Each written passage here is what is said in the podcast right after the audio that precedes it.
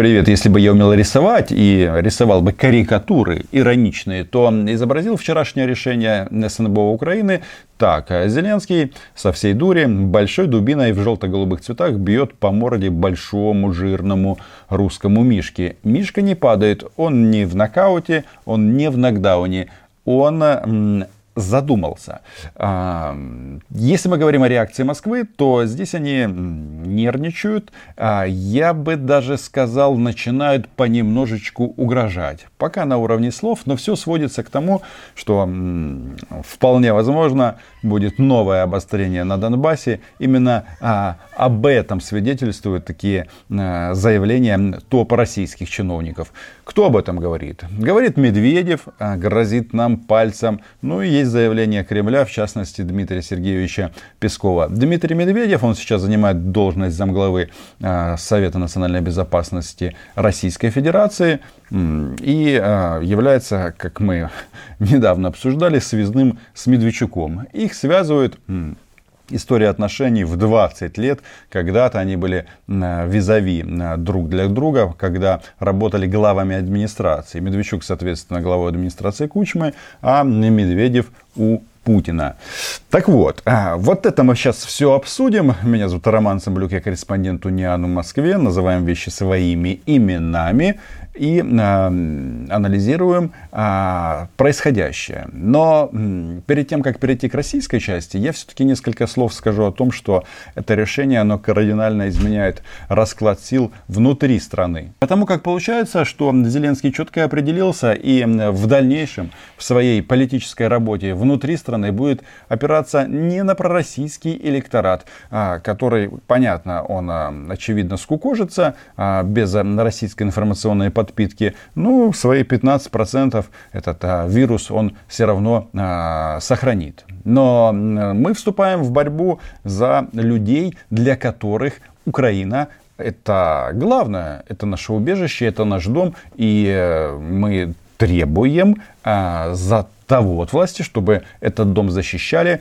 а, реформировали и чтобы нам здесь жилось в комфорте. Так вот, а, как я понимаю, на вот а, фоне этих решений против пророссийских сил многие сторонники Петра Алексеевича Порошенко, в том числе, ну и я, естественно, задаются вопросом, а действительно, а почему Порошенко не закрыл эти средства массовой информации? И понятно, что медийная поддержка из э, каждой из этих политических групп, она найдет сотни аргументов а, в пользу своего, так сказать, кумира, но мы-то а, анализируем действия политиков по их действиям. И а, в политике как и в спорте, попытка, она не засчитывается. Засчитывается исключительно результат. И здесь мы видим, что этот результат есть каналы закрыты.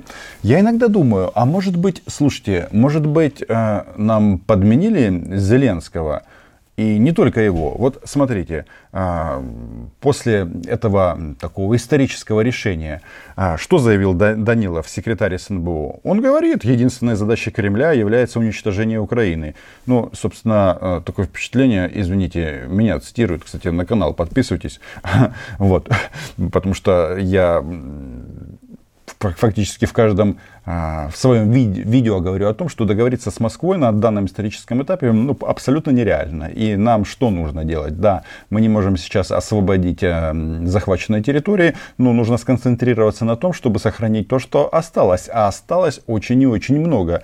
Э, колоссальный потенциал, ну и главное, э, люди, которые прекрасно э, понимают, что а, происходит. Давайте-ка вспомним, с чего начинал да, тот же Данилов. А, когда его назначили, кто у него советником на позаштатных, э, позаштатным э, советником был а, товарищ Сивоха, который там носился с платформой примирения, и кретин этот, простите, не люблю эти слова, но не могу э, себя сдержать. О чем он говорил, что нам нужно примирение, и почему-то этими а, примирением занимался в Киеве. Но не захотел а, поехать в Донецк. Он же из Донецка? Нет, не захотел. Почему? Потому что, может быть, а, он не все догоняет, но он точно не идиот. И поехать туда, чтобы сесть на подвал, ему абсолютно не хотелось. И вот эти действия власти, они, конечно, кардинально изменят, мне кажется, политические расклады внутри страны. Да, мы сегодня, точнее уже вчера, окончательно попрощались со вторым президентом мира. Первым президентом мира был Петр Алексеевич Порошенко, вторым Владимир Александрович Зеленский. И первому и второму понадобилось какое-то время для того, чтобы осознать, что договориться с ними не удастся. Ну что, переходим к реакции российской власти. Понятно, что тут нельзя обойти внимание такого уважаемого в России человека, как Дмитрий Анатольевич Медведев. Он вообще-то настолько запереживал по поводу каналов Медведчука, что заявил, решение принято без всякого следствия и суда. Такого не делали с того времени, когда так называемые тройки НКВД без лишних формальностей типа судебных разбирательств решали судьбу людей отправляя их в лагеря и приговаривая к смерти. Эм, на самом-то деле у нас никого в лагеря не отправляют, и к смерти Зеленский никого не приговорил. А, ну, разве что к политической, но это не одно и то же. Мне вот нравится, когда эти товарищи нас вот тут НКВД э, приплетают к нам. Хочется сказать, ребята, а это что, Украина построила концлагерь а, в Донецке и Луганске? А это там э, люди годами сидят без следа и следствия на оккупированных территориях э, в подвалах, э, созданных российским государством. Или как? Ну, а тут они почему-то об этом не упоминают. Вы не знаете почему? Нет в релизе, вот я читаю агентство ТАСС, упоминание о том, что э, нас там нет. Это не мы создали концлагерь изоляция в Донецке. Почему-то нет. Они обеспокоены, в частности Дмитрий Анатольевич Медведев, что а, э, Медведчуку приписывают финансирование терроризма. И он удивляется, что в этом есть русский след.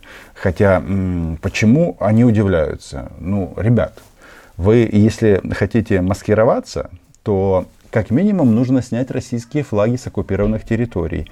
А если вы их демонстративно показываете всем, то ну, если флаг российский, то и след российский. Хотя это, конечно же, не след, это, это российское военное вторжение. Из того, что еще беспокоит Дмитрия Медведева, это рейтинг нашего дорогого президента. А, они почему-то здесь считают, что обнуление Медведчука, политическое, а не практическое, как делают россияне на Донбассе, оно ему не поможет а, в части падения рейтинга. А я вот так не думаю. Я думаю, а, как минимум на данном историческом этапе, если не будет каких-то таких страшных страшных зашкваров, рейтинг Зеленского, может быть, расти не будет, но и падать не будет. Но если учесть, что он у нас лидер президентской гонки, и последние опросы говорят о том, что даже спустя полтора года а, Зеленский бы выиграл выборы. Ну, а, нравится кому-то это или не нравится, но социология такова. Другой социологии я не видел. Так вот, а, что важно. Тут замглавы Совбеза, то есть Дмитрий Медведев, отмечают, Медведчук является одним из немногих украинских политиков, выступавших за восстановление отношений между Москвой и Киевом. Ну, прекрасный пассаж, но, вы знаете, может быть, кто-то будет удивлен, я тоже выступаю за восстановление отношений а, между Украиной и Россией. Что для этого нужно сделать? Ну, как минимум, для начала А. Прекратить стрелять. Б. Вернуться, а, вернуть границу до международно признанных а, позиций. То есть а, деоккупация Крыма и Донбасса. И действительно пройдет некоторое количество лет. И связи экономические и политические, они восстановятся. Но это жизнь. И да, войны когда-то заканчиваются. Но вопрос только в том, что наша война, она, по-моему, конца пока не имеет. И об этом тут прямо говорят. Что тут а, Геббельс ТВ вещает? А, Дойдем до Киева, будем освобождать Украину от украинцев и так далее. И вот тут а, получается, что Медведев-то своего партнера палит, мол, он единственный за отношения с Россией. Вопрос только в том, в каком плане Медведев а, а, рассчитывает вместе с Медведчуком а, наладить отношения. А я в предыдущем видео рассказывал, это полная, полная капитуляция перед Кремлем, федерализация, отказ от НАТО, русский язык, что там еще, ну, история, В общем, демонтаж украинского государства или создание российского сателлита, ну, по примеру Белоруссии. Хотя там тоже там свои есть нюансы и не все так просто. Но в нашем случае они хотят, чтобы мы стали частью Донбасса. То есть, чтобы свободную Украину а, присоединили к оккупированным территориям. Меня это не устраивает. Я не хочу жить при комендантском часе. И вообще, а, я считаю, что вот я вот в окно посмотрю, ну, мне тут до Кремля далеко, но если приехать на Красную площадь, то там меня российский флаг не раздражает. Почему? Потому что это Россия, пожалуйста, хоть завернитесь, я не знаю, с ног до головы триколорами.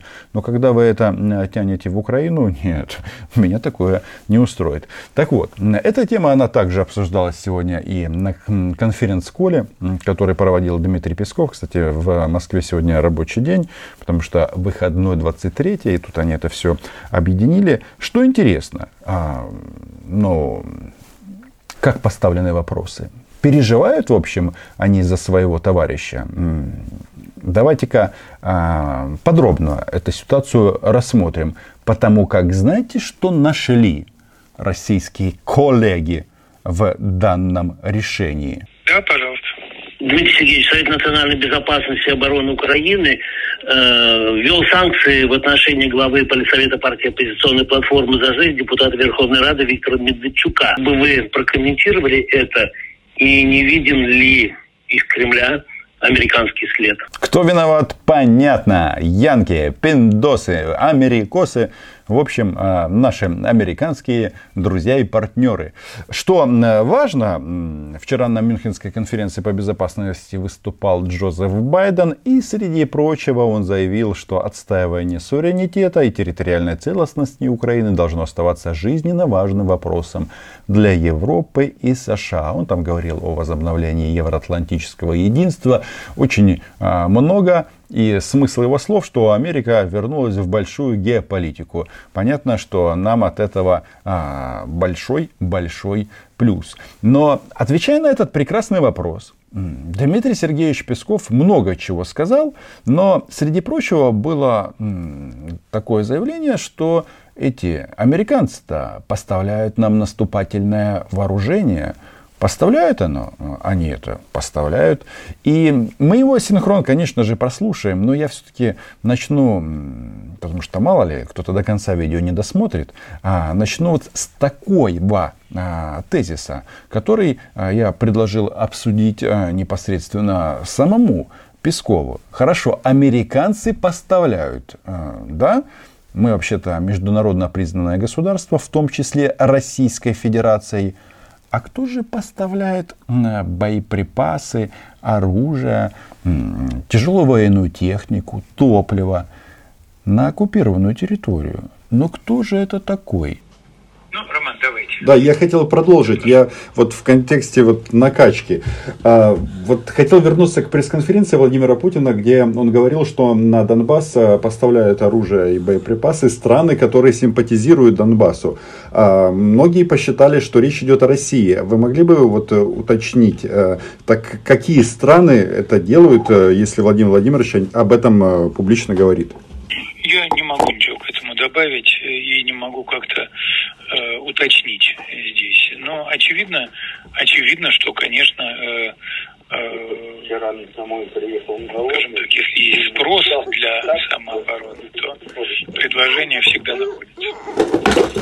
Так, не переживайте, никто не убился. Но тут а, один небольшой суфлер а, мне помогал проводить или принимать участие в конференц-коле. Но понимаете как? А, всегда найдется. Найдется. Вы не знаете, где найти пару десятков танков и несколько буков на всякий случай? А вообще-то вопрос же он чем мотивирован? Путин об этом говорил. Значит, мне все время задают вопрос, откуда у них танки, тяжелая артиллерия? Послушайте, вот э, во многих э, горячих точках мира происходят э, различного рода конфликты и боевые действия. Причем с применением танков, артиллерии и так далее. Откуда они берут? Видимо, от тех структур государств, которые им симпатизируют.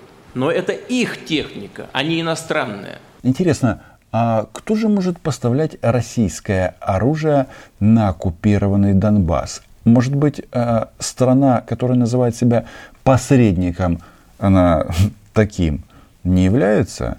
Ведь мы-то видим не русский след на Донбассе, а российский флаг. Э, это очень тревожная информация. Тревожная она, э, потому что мы видим уже э, набирающую силу, реакционную тенденцию на Украине. Реакция проявляется в политической и социальной сферах. Мы видим репрессивные действия в отношении средств массовой информации, в отношении граждан Украины, в отношении ведущих политиков Украины. Э, и, конечно, это не может вызывать обеспокоенность, э, не может не, э, не, не подогревать вопрос, собственно, кем избрана такая линия реакционная, и не приведет ли эта линия к тому, что опять руководство Украины посчитает возможным, например, решить проблему Юго-Востока силовыми методами. Ну, прекрасный же вывод. А, мы закрываем каналы Медведчука и прикрываем немножечко самого Медведчука. А в Кремле говорят, что Киев хочет освободить оккупированный Донбасс силовыми методами. Мне неизвестно, чтобы кто-нибудь из руководства Украины об этом говорил вслух. И, в принципе, это планировал, потому что ну, мы же реалисты. Воевать с российской армией, а, ну, лучше этого не делать. А, да, если они наступают, то нам деваться некуда, будем защищаться, но реалии понятные. А здесь они связывают именно с этим, да?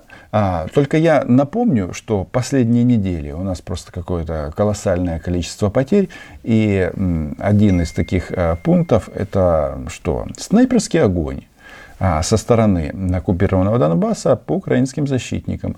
А кто это может делать? Это может ли снайпер случайно а, произвести такие э, точные выстрелы, вряд ли это показательное такое выступление наших российских товарищей э, для Зеленского, что, мол, э, будешь трогать э, моих агентов, мы будем действовать именно таким образом. И они действуют. Мы видим, что ситуация по мере того, как вот эта реакционная тенденция укрепляется и начинает доминировать на украинской политической арене, э, более неспокойно становится на линии соприкосновения. Э, это вызывает нашу обеспокоенность. Кроме того, конечно, мы сожалеем, что на фоне вот этих реакционных и репрессионных действий эм, ухудшается экономическая ситуация стремительно на Украине. Показатели оставляют желать лучшего – много проблем у населения с ростом цен на ЖКХ, с резким лавинообразным ростом. И, э, конечно, поскольку речь идет о нашем соседе, о соседней для нас э, стране, э, вот подобная экономическая ситуация и социальная экономическая ситуация, я бы сказал, и в купе с проявлением реакции внутренней, э, это, конечно, предмет для серьезной обеспокоенности. Я обожаю такие моменты, когда представители Кремля переживают о тарифах ЖКХ в Украине. А чего вы переживаете? Говорят, что у нас экономический а, уровень э, там, а, падает все. Ну, я не знаю, а, доллар стабилен. Да, мы, может быть, не стали богаче, но в целом-то ситуация как всегда. Да, нет э, экономических реформ, нет э, взрывного роста, но говорить о том, что все падает, ну, кто бы говорил. Вообще-то, ну, у нас-то в стране, к примеру, а, минимальная плата труда а, выше, чем минимальная плата труда в Российской Федерации. Дмитрия Сергеевича, понятно, этот вопрос не настолько сильно э, заботит а все они сводят это к тому, что, мол, у нас так плохо, что мы хотим воевать. Да мы никогда не хотели воевать. В этом как бы главный момент. А, напоминаю, до Киева кто собирается дойти? Орки? Виден ли из Кремля американский след? Ну, э, послушайте, э, Соединенные Штаты не скрывают, э, не скрывают э, своего последовательного намерения оказывать всестороннюю помощь Украине в наращивании наступательного потенциала, военного потенциала. Такая помощь из Америки на Украину поступает. Американцы, да, американцы не скрывают, не скрывают, они продолжают продолжают накачивать оборонный потенциал Украины. Это Украине никто не угрожает. И наоборот, это, это провоцирует вот эти самые горячие головы украинские, которые наверняка стоят в том числе за этими репрессиями внутренними. Их накачивает на проявление агрессивности. В том числе вот в конкретном плане агрессивности в решении проблем Юго-Востока. Э, это противоречит всему и вся. Горячие головы – это Зеленский и его команда. И тут, конечно, было действительно смешно. Это шутка на уровне 95-го квартала. Украине никто не угрожает. Да вы что? Какая новость? Российский телевизор просто, не знаю, кипит. Ну и что? И кипит на, все на оккупированных территориях. А нам говорят, а, не вооружайтесь, разоружайтесь, вам никто не угрожает. Мы просто не хотим, чтобы у вас было оружие для самозащиты. Мы хотим взять вас голыми руками. Я так это интерпретирую. Но еще раз, а, Украина а, когда заключают какие-то контракты. С Турцией, с Великобританией, это все открыто. Все знают даже о схемах финансирования, там, о кредитных каких-то линиях, где кто-то безвозмездно помогает. Что-то мы покупаем в той же Америке, что-то они нам а, по доброте душевной, чтобы повысить нашу способность обороняться, передают это не является секретом. Может, какие-то отдельные позиции. Зайди на сайт посольства, то лодки подарили, то еще что-то. А что там наши российские друзья делают? Они, кроме, ну, э, кроме подарков, которые взрываются, последнее время я ни о чем таком не слышал. И вот это, наверное, важный момент. И я вот почему так э, с опаской смотрю в будущее, потому как они, э, очевидно, будут мстить. Э, будут мстить Зеленскому, а стрелять будут в украинских солдат. И, конечно, да, политика и политика с Россией э, это всегда вопрос выбора, но у нас на самом-то деле его нет. А, ну, то есть выбор какой? Или бороться, или сдаться. Так вот, выбора у нас нет. Бороться, боріться та поборити. Подписывайтесь на мой YouTube канал, читайте агентство Униана, лайки, репосты, вподобайки. Отдельное спасибо моим патронам и моим дорогим патронессам. Чао!